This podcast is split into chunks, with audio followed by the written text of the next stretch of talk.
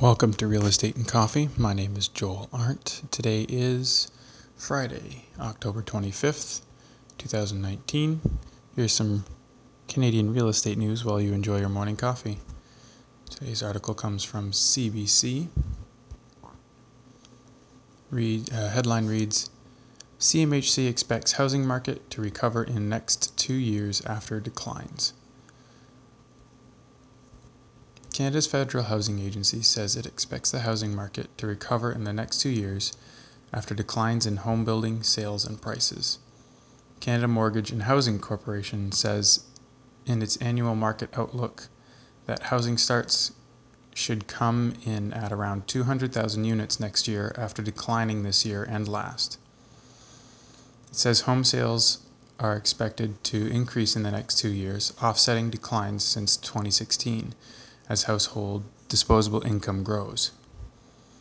Home prices are also expected to start growing in 2020 and 2021 to raise the average price above the 2017 peak.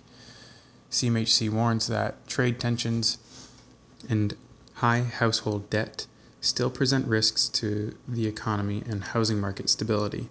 It also says that higher interest rates or a rise in unemployment could hit already strained budgets and put pressure on housing activity.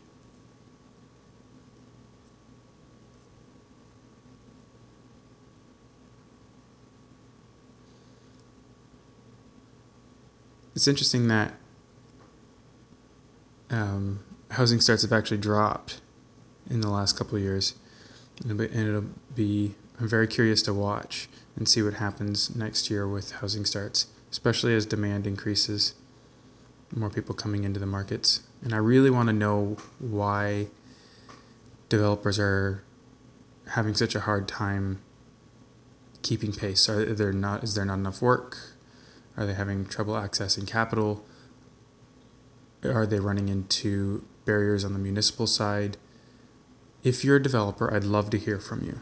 If you're a home builder, even a contractor, I'd love to hear from you email me recoffee at joelarndt.ca. So recoffee at j o e l a r n d t dot c a. If you know anybody who is a developer, or you know anybody who pays attention to housing starts, or um, you know really enjoys market stats like this, send this episode to them. Share this with them. I'd love to hear what they have to say as well. Uh, November 9th is the Wealth Hacker Conference. If you'd like to find out more information, go to wealthhacker.ca. I can get you 20, nope, 10% off your ticket if you use the discount code Real Wealth, all one word.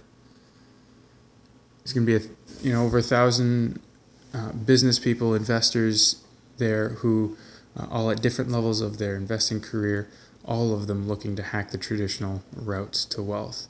Grant Cardone's going to be uh, there. He's the headline speaker, as well as a slew of people who have found incredible success investing in real estate in very specific ways and then investing um, in stock options in a very specific way and then business a business coach and uh, brothers who I believe they're brothers the Karadzas, Tom and Karadza, who uh, built a, a, a, business from the ground up and became a, one of the most profitable companies in Canada.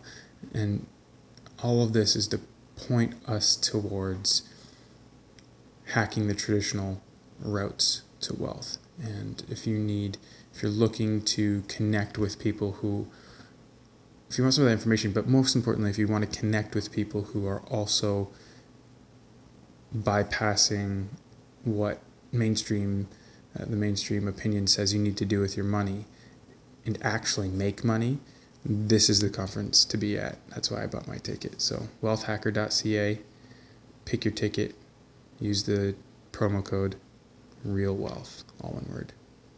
Okay? Happy friday